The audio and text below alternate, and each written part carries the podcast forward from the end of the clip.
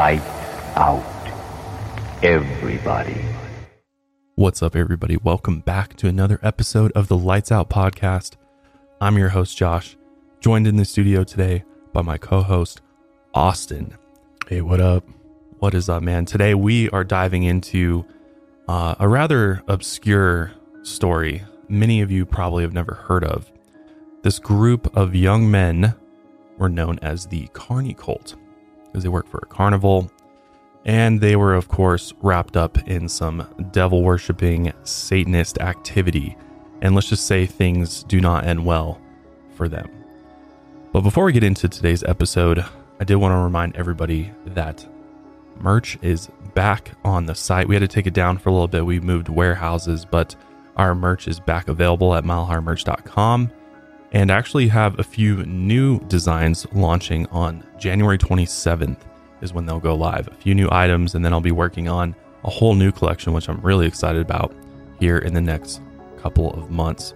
But yeah, it's just a great way to support the show. Plus, obviously get some sweet merch in return. And if you aren't able to get merch, a great way to support the show that is absolutely free is just making sure that you're subscribed on YouTube, Spotify, and Apple Podcasts. It does really help us out.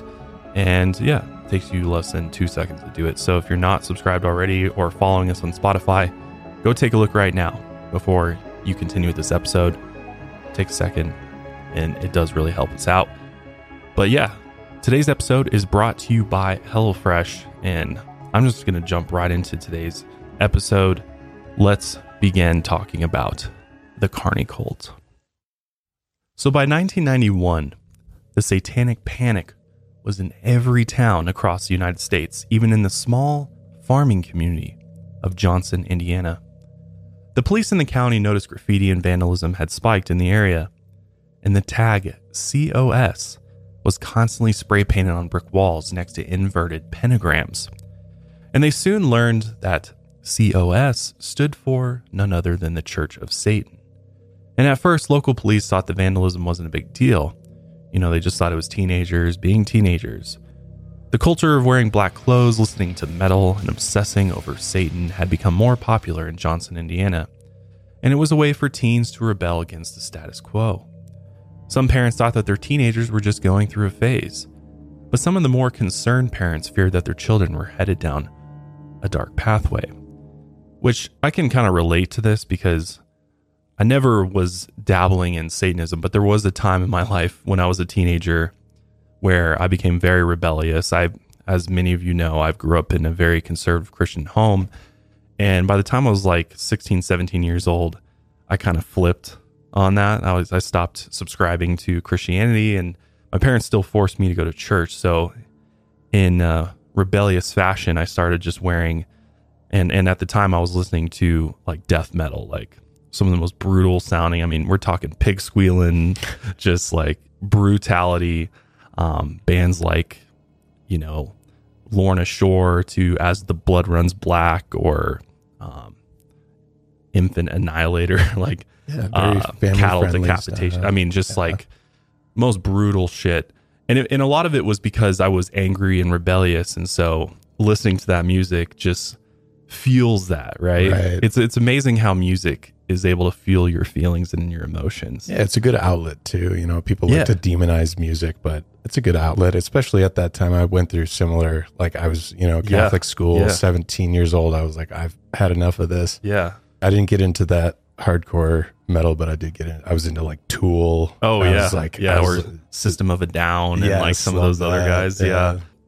You know, I, I get the whole you want to rebel against the status quo, especially when you're being forced to do something that you don't want to do. That's kind of a normal thing for for teenagers to go through. You're trying to find your identity and for the longest time your parents and those around you sort of form that for you in a way.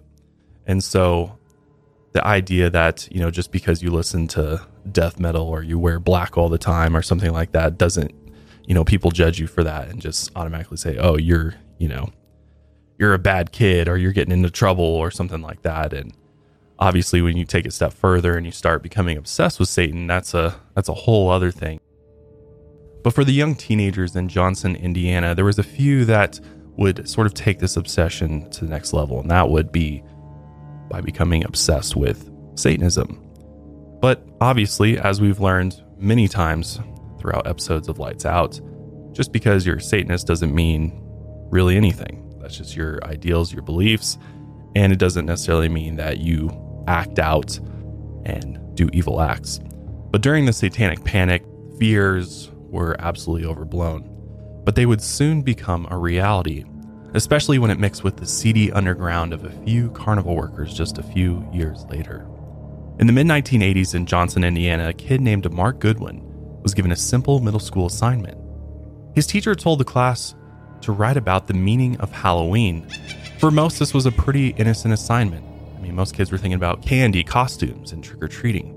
But Mark had other ideas. Halloween was a little different for him. After school, he headed to a local library and checked out a few books on Satanism to prep for his writing assignment. Not long after, his teachers caught him sketching inverted crosses into his notebooks.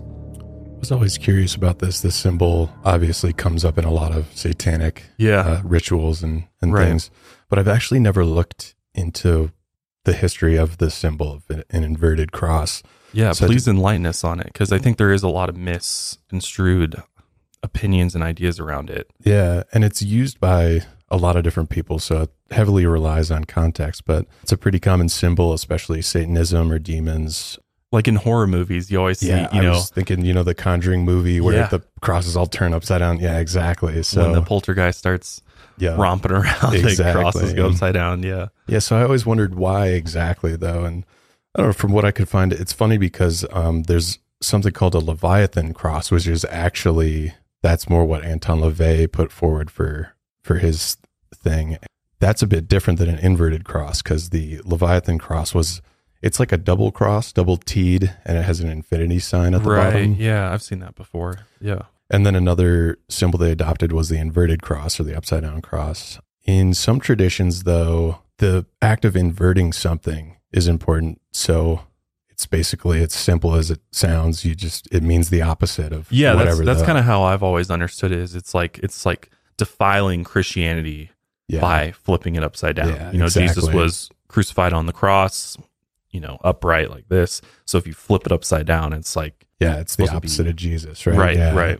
So they even went back with the research I was looking at. Uh, water is sometimes depicted as a triangle with a vertex pointing up, uh, which is roughly based on the shape of its molecule. You know, one Yeah. one oxygen, two hydrogen, and then the opposite of water is fire. So that's an upside down triangle, which also comes into play because the pentagram is usually a big symbol in Satanism, Right, which right. can be the elements and stuff like that. Which there's elements to the pentagram Yeah. that are different per, because like the pentagram just by itself is is a Wiccan symbol. Right. It's not even a satanic symbol. But Yep. then if you know, there's different ways that it's drawn and and you know flipped upside down. The pentagram, I think it's flipped upside down. It becomes a satanic symbol. Yep. but just a lot of people confuse you know people see a pentagram and they they freak out because they don't understand you know Yeah. the symbolism and don't realize that it's just a wiccan symbol Yep. um And and a inverted cross also a Wiccan symbol. They actually see it instead of like Satanism, they see it as a complementary symbol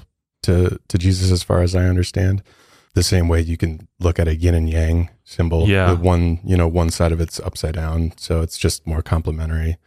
And then, funny enough, some Christians still see it as the cross of Peter because Saint Peter was a martyr and he was crucified upside down. So oh really oh he was ups- that's right Yeah, peter was crucified upside down Yep. So it kind of depends on the context, but in this context, inverted uh, crucifix is obviously just meant to mean Satan, Right. demons. the defilement of, Yeah. of god yeah so along with inverted crosses mark also began wearing black clothes and distancing himself from regular social groups satanism intrigued him so much that by high school it inspired him to start his own satanic cult he decided to name this group satan's disciples such an original name right. At first, he handpicked a total of six members, and many were his close friends. To join the cult, the only real requirement was pledging their loyalty to Satan. In the beginning, the group was harmless. It was pretty relaxed and mostly just an excuse to hang out with like minded friends. They'd get together and read passages from the Satanic Bible written by Anton LaVey, and some nights they would wander around local cemeteries. They walked between headstones and thought about ways they could prove their loyalty to Satan. After a while, their harmless gatherings began to change. They really started digging into texts and rituals outside the Church of Satan. And most of the members first joined the group to rebel and go against the norm. They drank alcohol and smoked weed together, but Mark wanted something more out of the group. These gatherings soon became his biggest priority in life. It became his only passion in his spare time, and to him, this wasn't just a way to hang out with his friends. After all, he didn't even drink or smoke when he gathered with Satan's disciples. He was almost always sober during their meetings. And he took it so seriously that he wore a dark black robe every time they met. And these meetings were just social hangouts for Mark.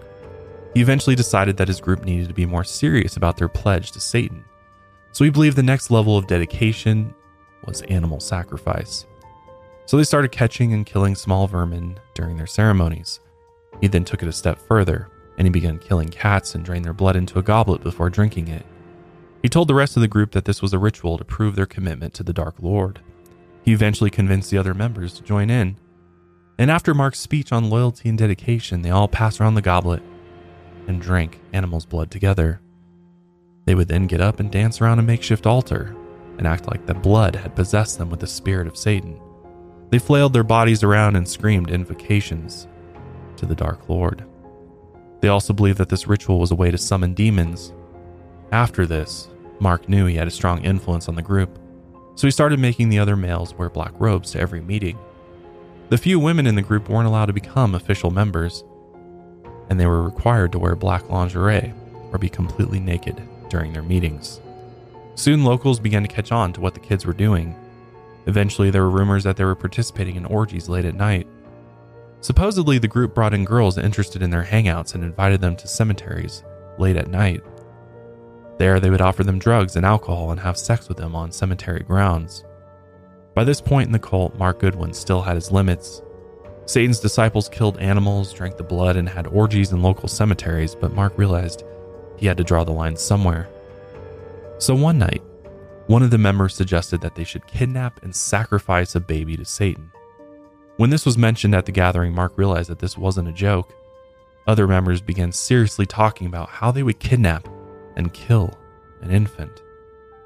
This was the moment Mark realized that he needed to walk away from the cult that he had created. So he disbanded Satan's disciples and he left his friends behind. But this didn't stop his interest in worshiping Satan. He just had to do it by himself or find new, like minded Satanists.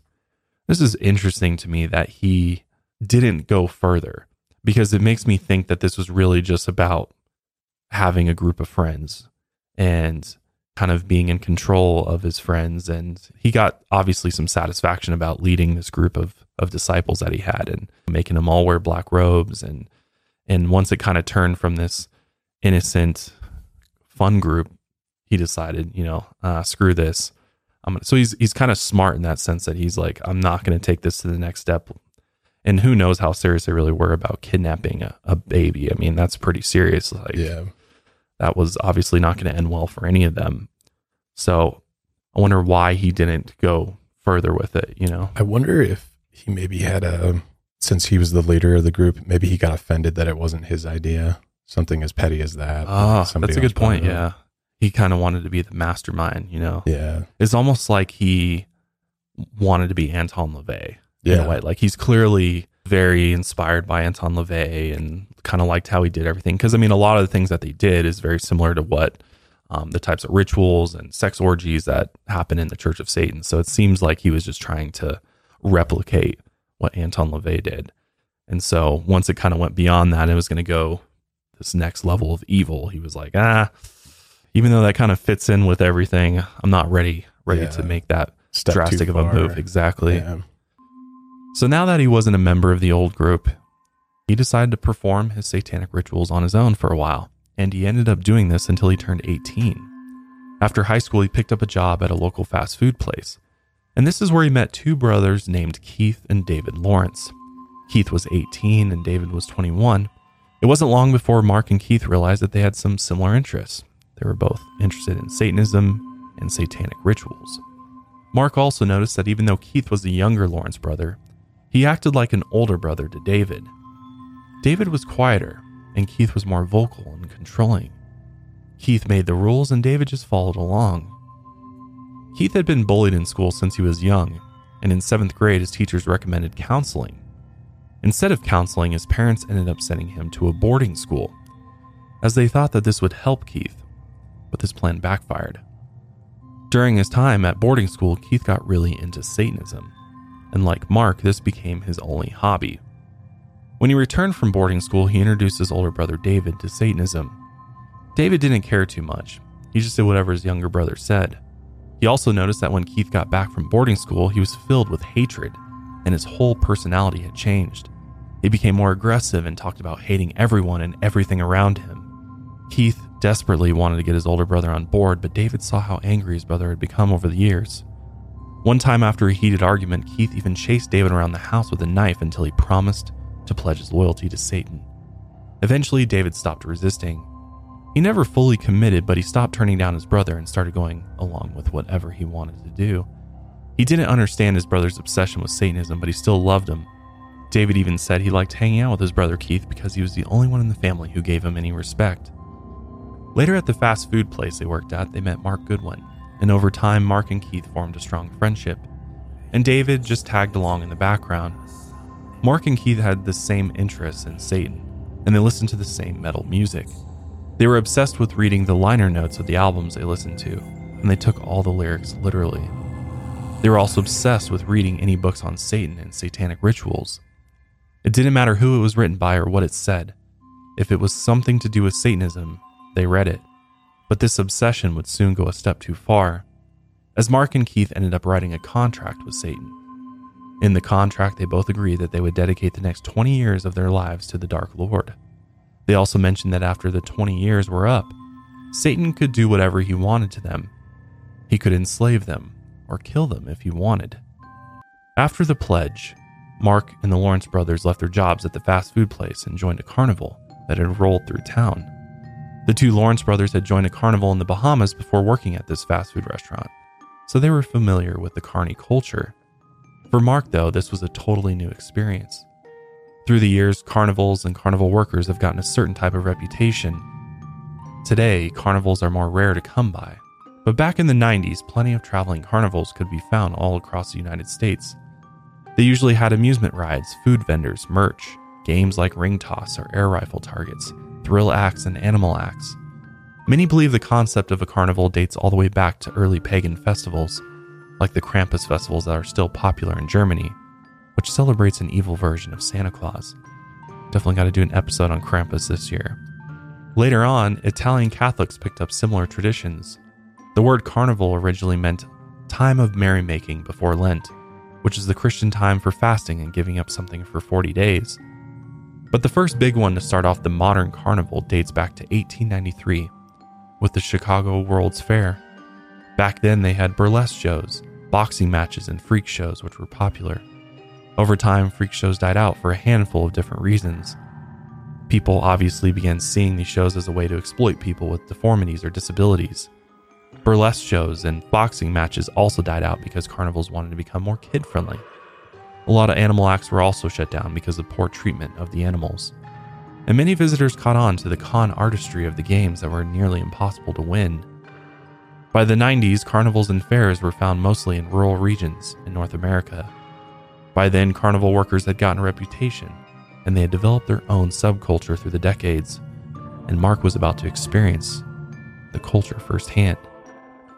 So I kind of want to dive into carny culture because I think it'll set the scene for what these guys were about and kind of the the culture that they were into. Yeah, yeah. The only thing I know about carny culture is from American Horror Story Freak Show, I remember was which is like the, my favorite season. that was like the third one or fourth one. yeah, something? yeah, yeah. I think it's one of the earlier seasons. Yeah, I really enjoyed that season of it because I think it, I think it does depict a pretty accurate, just how crazy it was. You know, it's like Yeah.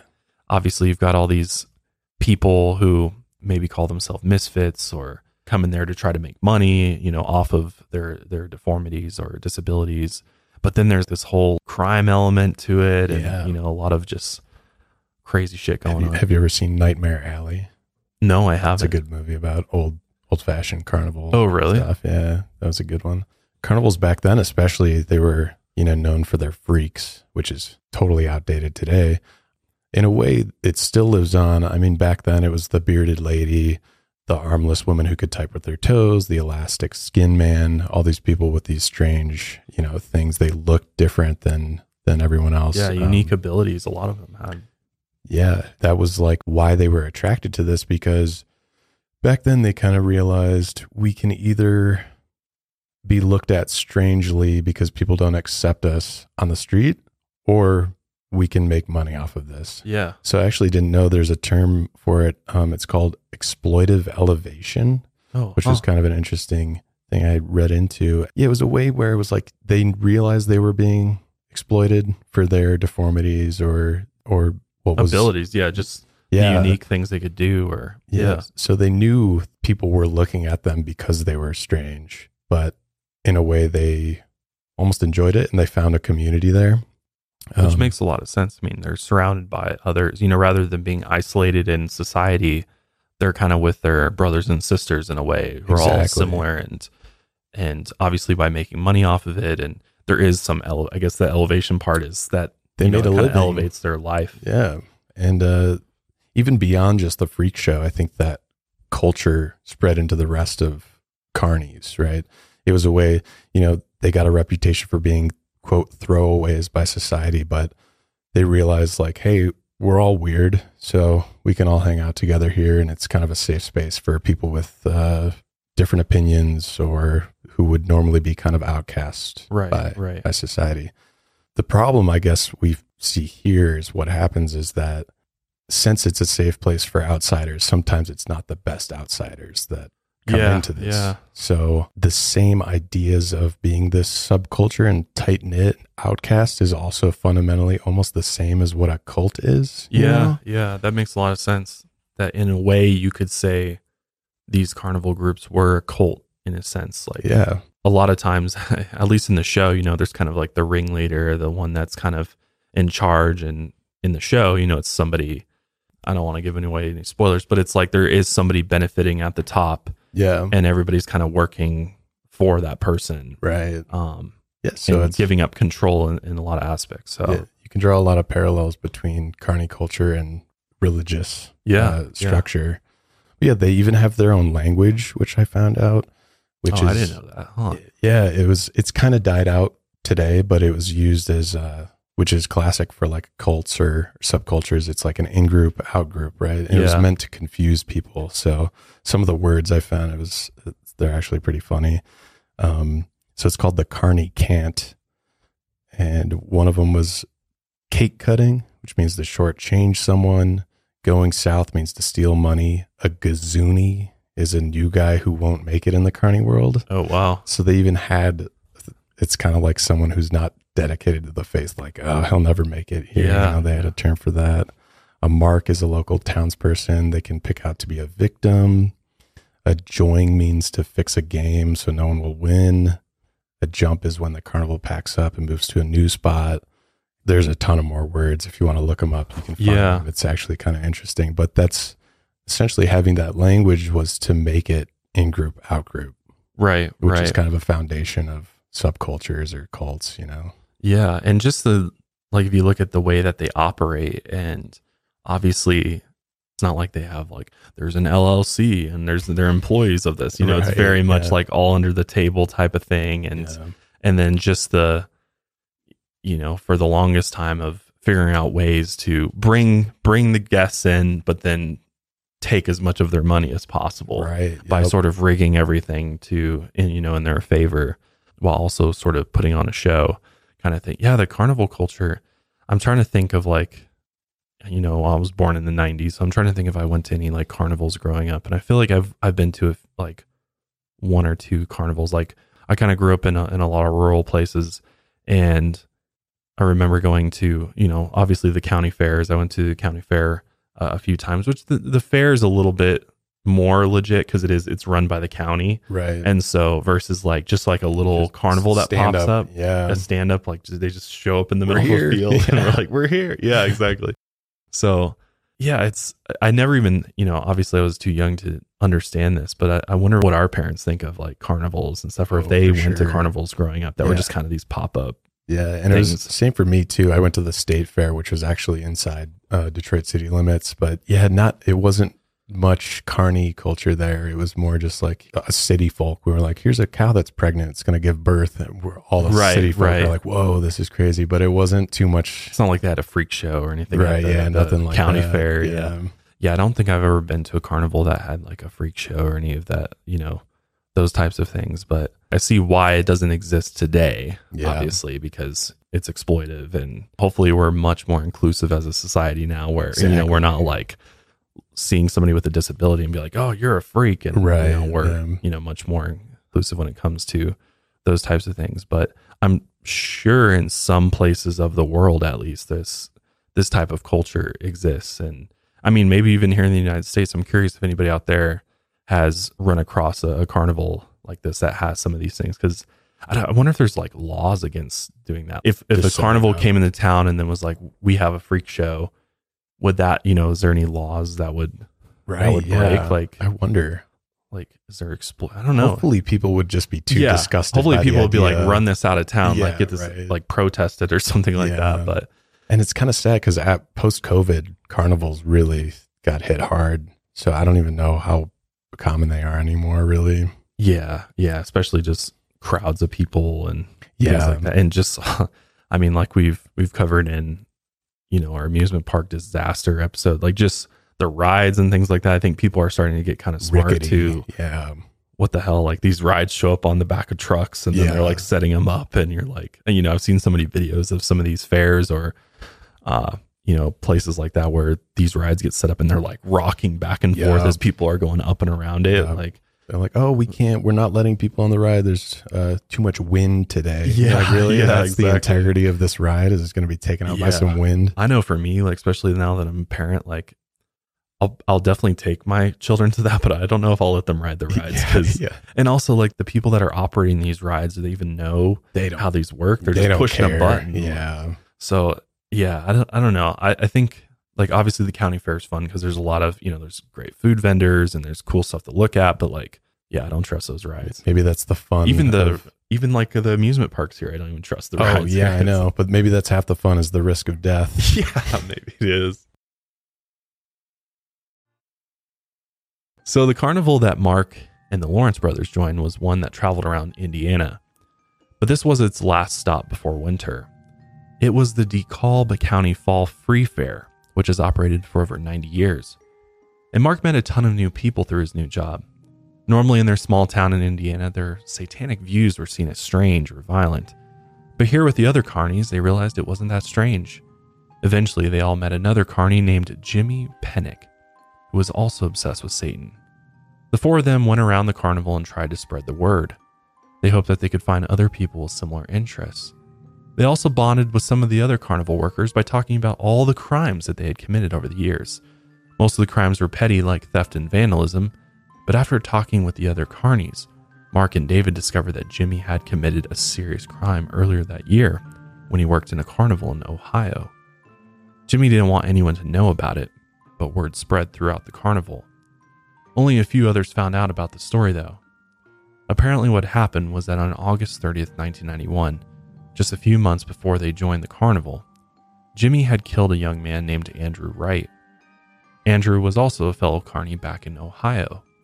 Supposedly, Andrew had known about another crime Jimmy had committed before, so to keep him quiet, Jimmy murdered him. Jimmy slit the young man's throat and threw his body on the side of a turnpike.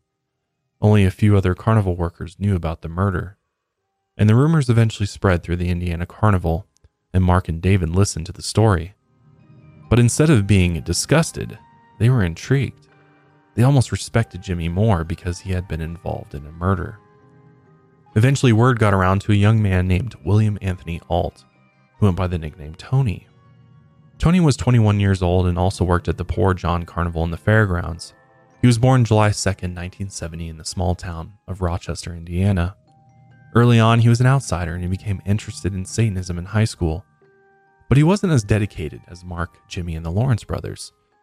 Tony had read about satanic rituals, but besides that, he hadn't been a part of any. He eventually met Mark in September of 1991 at the carnival, and he wanted to know more about Satanism, especially when he realized that Mark, Keith, David, and Jimmy were all into it. He found out through rumors that Mark had reignited his old cult, known as Satan's Disciples, and Jimmy, Keith, and David were all members. After hearing about the rituals and sacrifices they did, Tony desperately wanted to be a part of their crew. He wanted to drink animal blood and dedicate his life to Satan just like them. But really, he just wanted a group of friends to hang out with. At first, none of them wanted Tony to be a part of their group. They all agreed that, you know, he's a nice guy, but they never explained exactly why they didn't want him in the group. But Tony kept on pushing. They would never let him in until one day Tony realized that he had one thing that would guarantee him entry into the cult. Through rumors, he had heard about the murder Jimmy had committed back in Ohio in August of that year, so he decided to use this as blackmail. Jimmy hadn't been caught yet, so Tony told them that if they didn't let him into the cult, he would tell the police.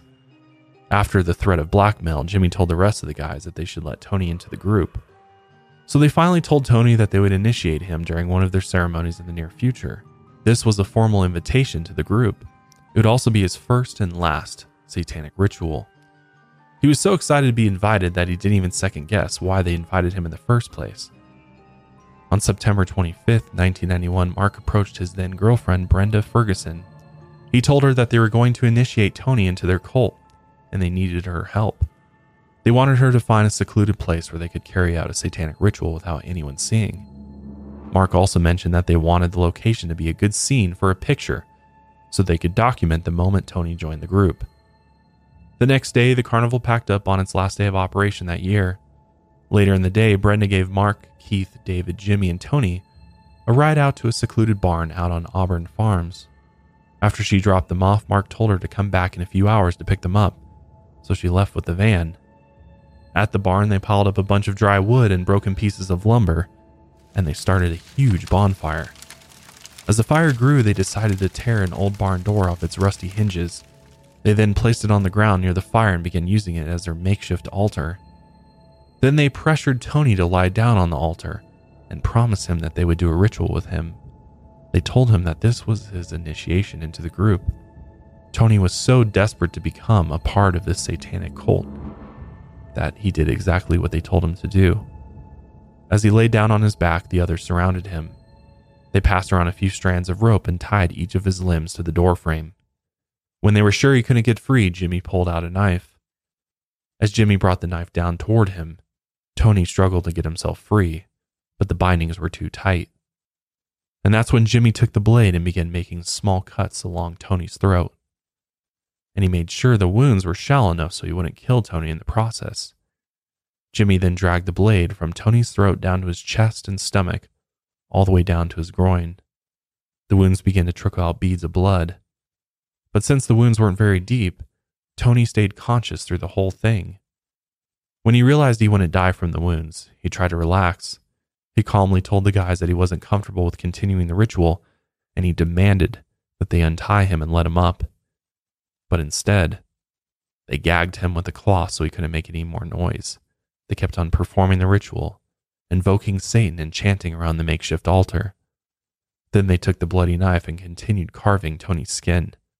They each began passing around the knife and carving satanic symbols and inverted crosses into his chest and stomach. By the end of the mutilation, Tony had several inverted crosses gouged into his skin. But this was only the beginning. They then took the knife and sawed off both of Tony's ears. The gag in his mouth muffled his screams as they did it. Then Keith decided he wanted to try and remove Tony's heart from his chest while it was still beating. So he took the knife and began to carve open the skin on Tony's chest. But he soon realized that removing his heart would be incredibly difficult. He would have had to cut through a layer of skin and muscle, break through his rib cage, and sever all the arteries and veins before pulling the heart out. After cutting him open and digging into his chest, Keith eventually gave up. He realized it was going to be too hard to reach Tony's heart. As Tony lay down on the barn door with his chest flayed open, Jimmy leaned down to Tony's ear and whispered, Are you ready to die? And supposedly Tony responded. But Jimmy has never revealed what response Tony gave him. Jimmy then took the knife, pressed it against Tony's throat, and ran a deep cut through the skin, cutting open his jugular. They then all watched as the life drained out of him, and his dark blood coated the old barn door. After Tony was dead, they sawed off his head with a knife and began dismembering parts of his body. They threw his head and hands into the nearby bonfire, and they hoped that the bonfire would get rid of the body parts and cover up the evidence. But soon Keith took the head out of the fire after it had been burned down to the charred bone. He told the others he would bury Tony's skull, but would return for it later, as he wanted to give the skull to someone as a gift. Then they burned the rest of the body parts, but made sure to steal Tony's wallet, which had some money in it. Meanwhile, Brenda eventually returned to the barn with the van. She had no idea what they had just done, but she noticed that Tony wasn't with the group any longer. But she refused to ask any questions.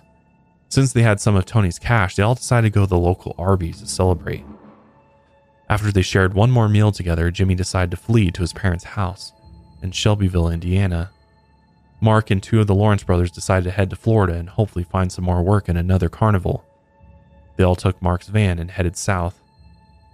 During the trip, they ended up naming the van Rigor Mortis, which, if you don't know, is a stage of death when the limbs get stiff and the muscles harden. Eventually, the van ended up in Florida and they all found more work. But not long after, Mark suffered a strong feeling of guilt. By December, the whole state of Indiana knew about Tony's disappearance. Mark had once turned away from his friends in high school after they mentioned killing a baby, but now he had taken part in murder. Soon enough, his guilt would become too much, so he decided to call his dad, Keith Goodwin, back in Indiana and told him everything that had happened. On December 12, 1991, Keith called the police after talking with his son. He told them that Mark had witnessed a murder during a satanic ritual sacrifice. Mark was then arrested and brought back to Indiana.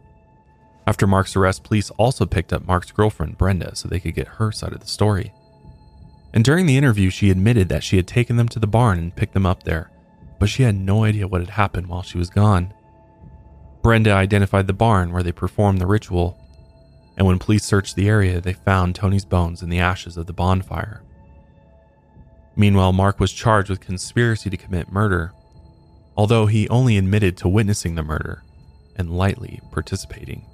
As for Jimmy, he was later arrested in Shelbyville, Indiana, and charged with aggravated murder, and he quickly admitted to everything. In the meantime, the two Lawrence brothers had made it to the Bahamas and were working at a carnival. And they had no idea what was going on back in the States. But once they stepped foot back into Florida, customs agents noticed that warrants were out for their arrest, so they detained both Lawrence brothers. They were then transported back to Indiana, where they were charged with aiding in a murder. David Lawrence, the older brother, immediately pled guilty. Investigators noticed that he had some level of remorse. He also told police he hadn't committed the murder and he didn't care about Satanism, and he blamed everything on his brother Keith. He said he only went because his brother was into it, and he claimed he didn't even touch Tony during the ritual. His main excuse was that he was just following along. He also said that even if they were never caught, he planned on never speaking to his brother again. So in April of 1993, David's trial ended, and he was sentenced to eight years in prison. During the sentencing, the judge said that even though David was the older brother, he had been manipulated by his younger brother Keith, and the judge also believed that David could be eventually rehabilitated. As for Keith, it was clear that he had actually participated in the ritual and had used a knife to mutilate Tony. Keith also had a long criminal history before the murder. He was initially charged with murder and faced 80 years in prison, but the defense and prosecutor later came to an agreement. Keith's charges were dropped to conspiracy to commit murder so they could guarantee a conviction. The defense's strategy was to deny Keith's participation in Satanism. They argued that Keith wasn't really a true Satanist. Even though his charges and his trial were about conspiracy to commit murder, this was the time of the satanic panic. So their strategy was to try and convince the jury that Keith wasn't really a Satanist, so he would look better in court. The defense doubled down and tried to convince the court that Keith studied all kinds of religions. They claimed he also read the Greek and Hebrew Bibles, the Quran, and plenty of other religious texts. His attorneys tried to make the trial about religion, but the prosecution reminded the court that this was about a violent crime, not Keith's religious beliefs. In the end, the testimonies revealed that Keith hadn't committed the fatal blow. He hadn't slit Tony's throat. But he did help carve the inverted crosses into his chest and also try to remove Tony's heart. Keith was found guilty, and the judge sentenced him to 30 years in prison and 20 years of probation. As for the other trials, the investigators, jury, and judge noticed that David and Mark seemed to be the only two filled with remorse. But many were skeptical. Some thought that they were genuinely sorry for what had happened, but others thought that this was just an act to appeal to the court. While Mark and David awaited trial and sentencing, they met with a chaplain every single day. They both prayed and tried to show that they had reconnected with Christianity.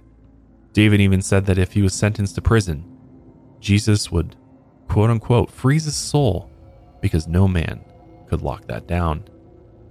Later during his trial, David said that he regretted everything that had happened and was quoted saying that boy Tony had the right to live. During Mark's trial, he vocally apologized to Tony's mother, Shirley. He was the only one of the four that apologized for what had happened. He said, Mrs. Gibbons, I never really knew your son. Whatever I know, I do know. He is a good hearted person. I am very ashamed of what I did to your son.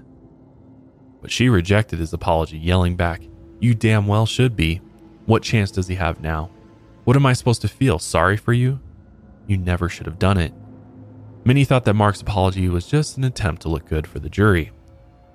And in the end, Mark was found guilty but only sentenced to eight years in prison. As for Jimmy, it was determined that he was the one that made the fatal blow and actually killed Tony. And he was charged with murder and faced the death penalty in Indiana. He was also facing life in prison in Ohio for the murder of Andrew Wright. In order to avoid the death penalty in Indiana, he pled guilty to the murder in Ohio during his trial, his defense admitted that Tony had only suffered some pain before his death. Jimmy ended up being sentenced to 60 years in Ohio and 20 years to life in Indiana.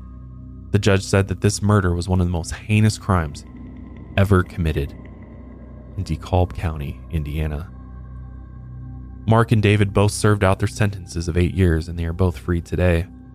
Keith only served 11 out of his 30 year sentence, and he was also set free in 2004 while in prison, he apparently took college courses and had good behavior during his incarceration.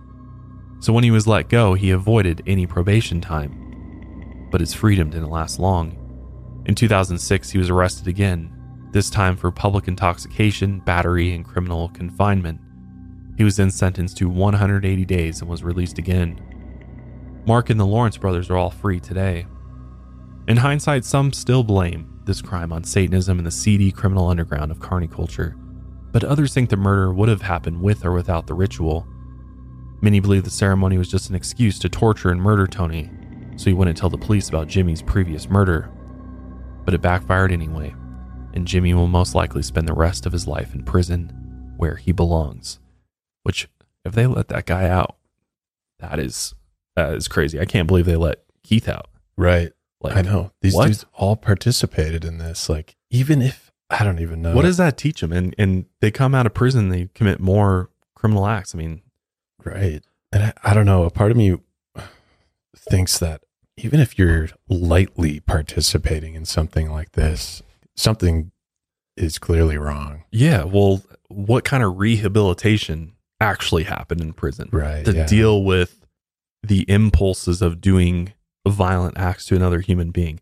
Personally, for me, I feel that if you commit a violent act, especially torture like this, like there, like you just said, there is something deeper, you know, there's a deeper level of dysfunction happening in your in your brain and just in your soul really. I mean is that person ever really able to come back from that?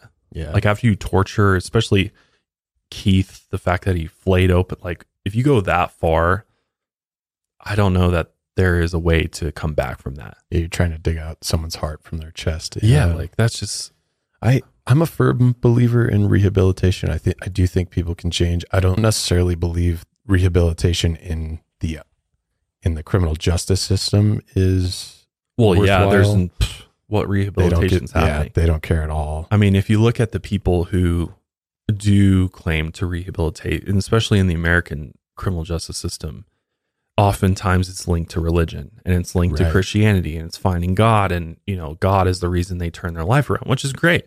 You know, it's great that some people are able to do that, but when you look at everything else about prison and where they are and what they're surrounded with, that nothing tells me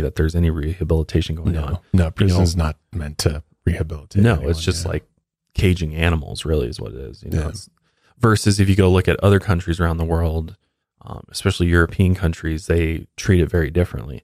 And, and, and there's controversy there, like Anders Breivik, uh, the uh, Norway shooter.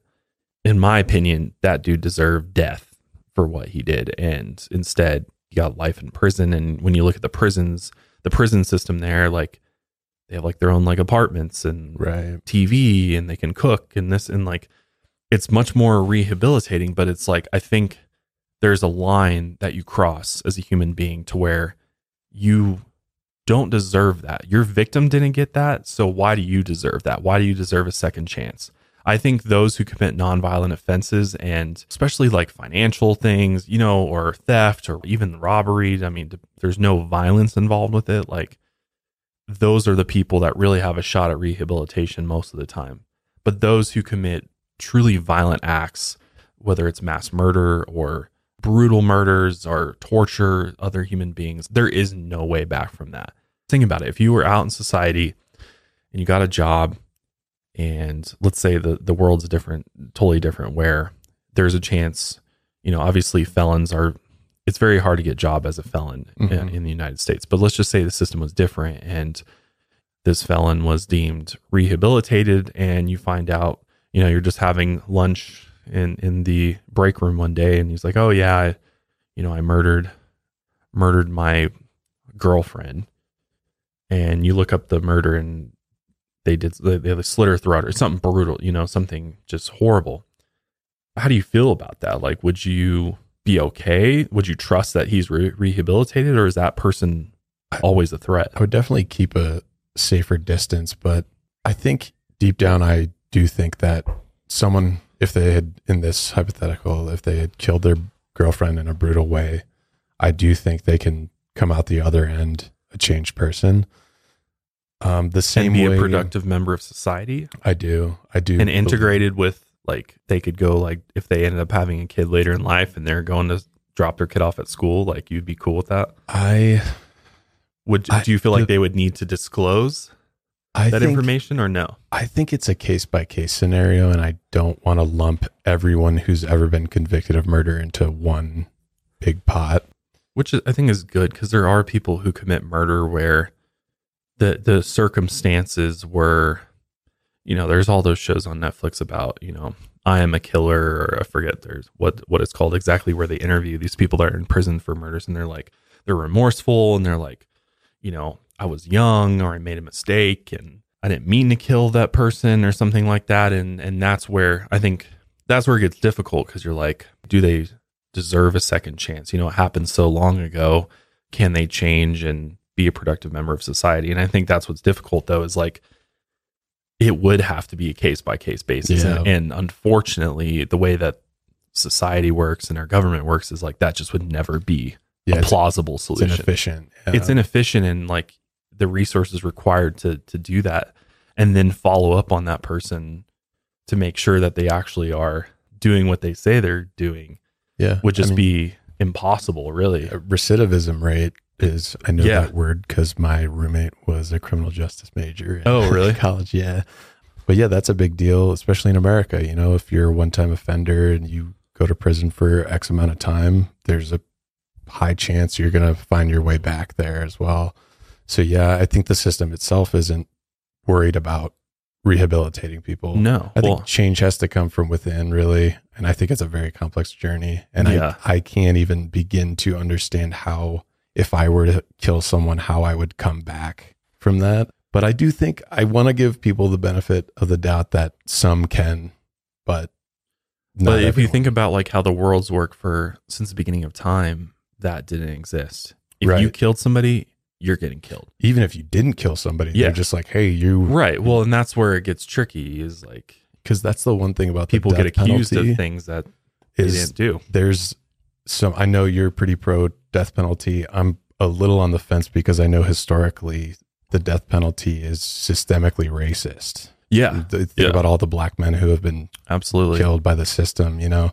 So that's why yeah, there are plenty of people that don't deserve to be on this planet anymore. But it gets tricky when we put our own biases and the system is itself, its foundation is broken. So Yeah, yeah. Well, when you get get that deep into it, you start yeah, it's it's hard to ignore the breakdowns because yeah, I mean, and I'm talking more like before the United States was the country, you know, Oh, like yeah, going yeah. back to like pre the guillotine. Yeah, like Yeah. back even to like medieval times, you know, like it was and obviously there was probably plenty of innocent people that were accused of something and you know they didn't go through to make sure that that person actually did what they they said they did, but Yeah. it's just I don't even know like what what to do about the problem cuz they let people out of prison cuz prisons are overcrowded, there's no room and if you exhibit good behavior and which is just like a lot of times people are released because of good behavior and I'm like Right.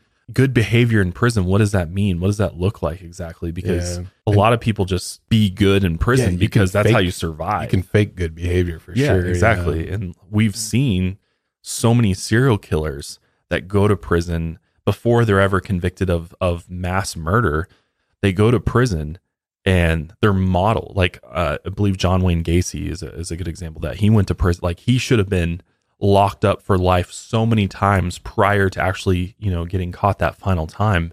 But because he was a good prisoner you know he was everybody liked him you know you know read the bible to people and like that to the warden the guards whatever deems good behavior.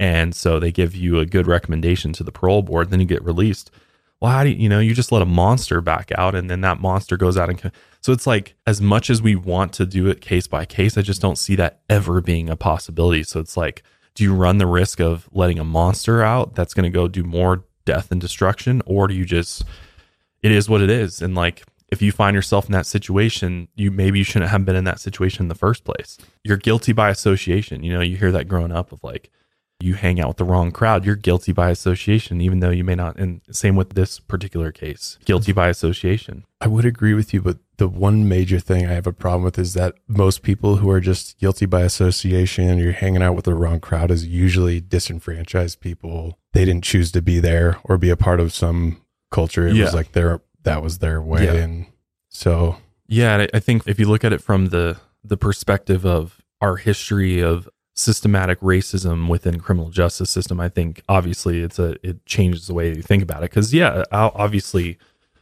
blacks have been jailed and and you know taken advantage of by the criminal justice system disproportionately. I mean that's a known fact. So yeah. and, and that's the difficult thing is like i'm talking about this from the, if you know looking at this as if that didn't exist if that wasn't there if you take the the systematic racism out of it and you looked at it just from a you know if there was this equal playing field from the beginning then maybe this this method of criminal justice would work. But that's the issue is that in so many places it's not fair. The Right. justice system is not fair. Yeah, and yeah it's it's difficult. So like I, when i talk about the death penalty i'm more of referring it to not in like the current state. I'm thinking of it more of like universally the death penalty going back to the beginning of time. And what did the criminal justice system look like 2000 years ago or and how it has evolved? Like if you look at the history going all the way back to um, the early empires roman empire british empire things like that and how they sort of handled that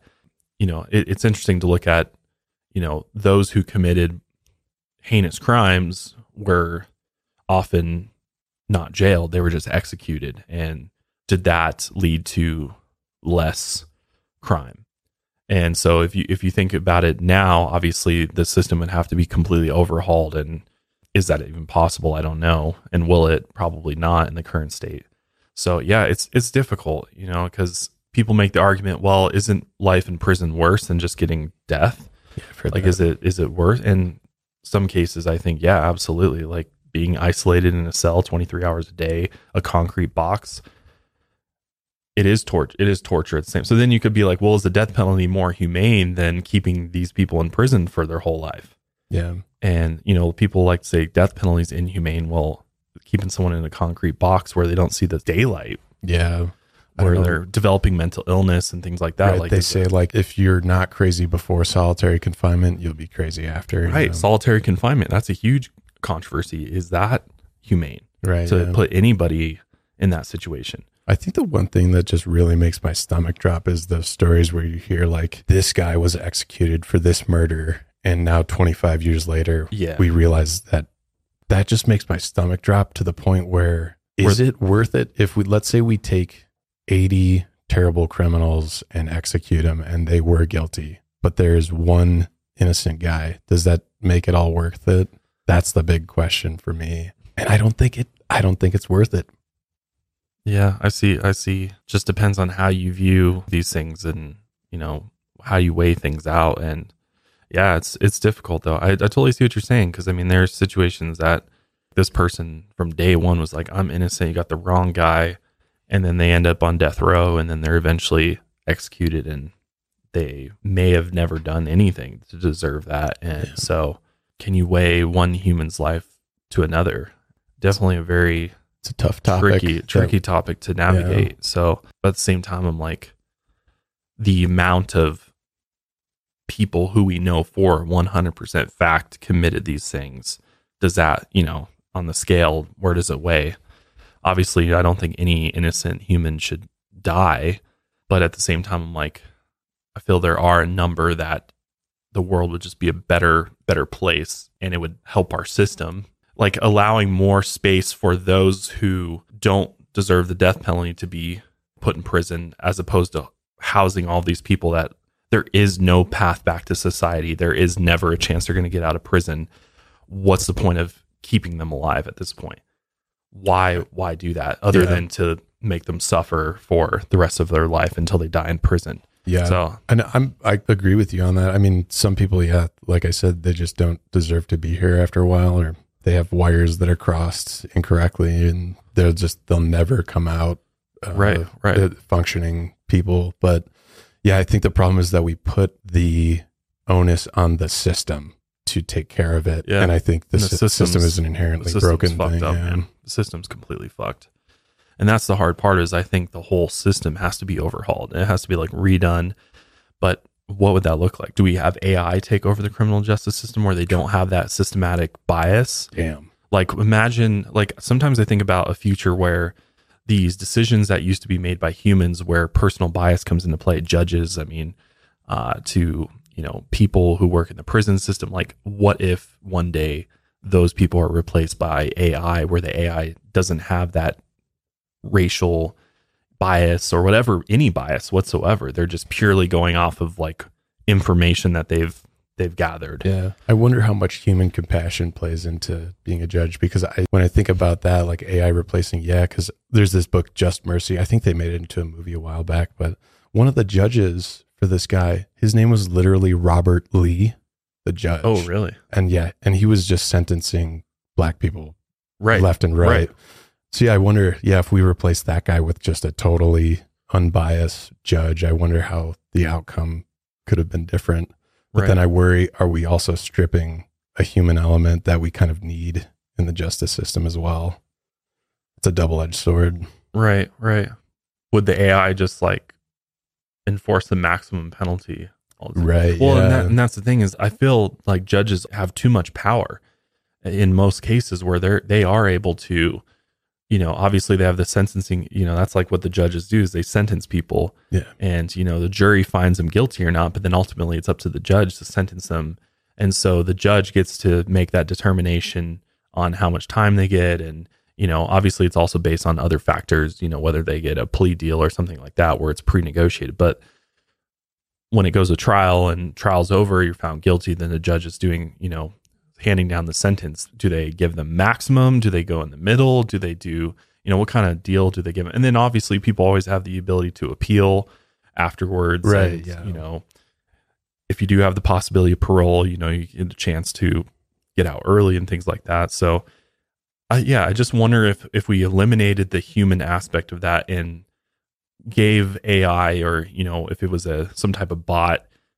predetermined criteria and so it just based it off of this clear set of data that it goes off of and I- think it would be better, most likely, especially most places where there has been this history of systematic racism and people, you know, black people or whatever race is getting, you know, consistently taken advantage of. That if that would fix that issue, and sometimes I think maybe it would, but then on the other hand, you know, something is programming these bots too. So would there would that still exist? Would they program that into the bot of like right.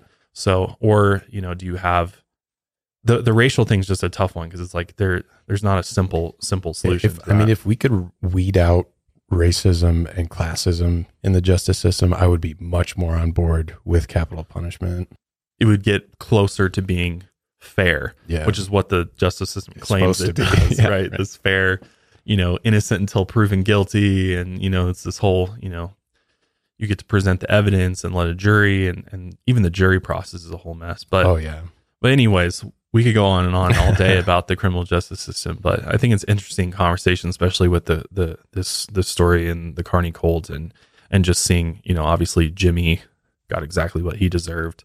Keith, I feel I feel didn't get as much time as he probably should have. Agreed. And who knows what they're out there, you know, hopefully they're out doing good things for society and have c- completely changed their ways and you know maybe satanism was just this phase for them growing up which it seems ultimately like do you feel that they were really about giving their life to satan do you really feel that this was like in their heart of hearts they're like i am okay with going to hell and being you know this tool for the devil and i will do whatever the devil wants to me that it's definitely like a rebellion thing for sure. Yeah. And I think you they're kind of grow out of that. Yeah, yeah. I feel like definitely as you get older too, as you get older and have more life experiences, like when you're young like that, it's so easy to get pulled down a path. I feel like and just get sucked in to where you're like, you know, this is all I know, this is all I care about. But then as you get old, you definitely get older and wiser. Like Yeah, I, I sure. feel like I've gotten older and wiser as, as you experience more life and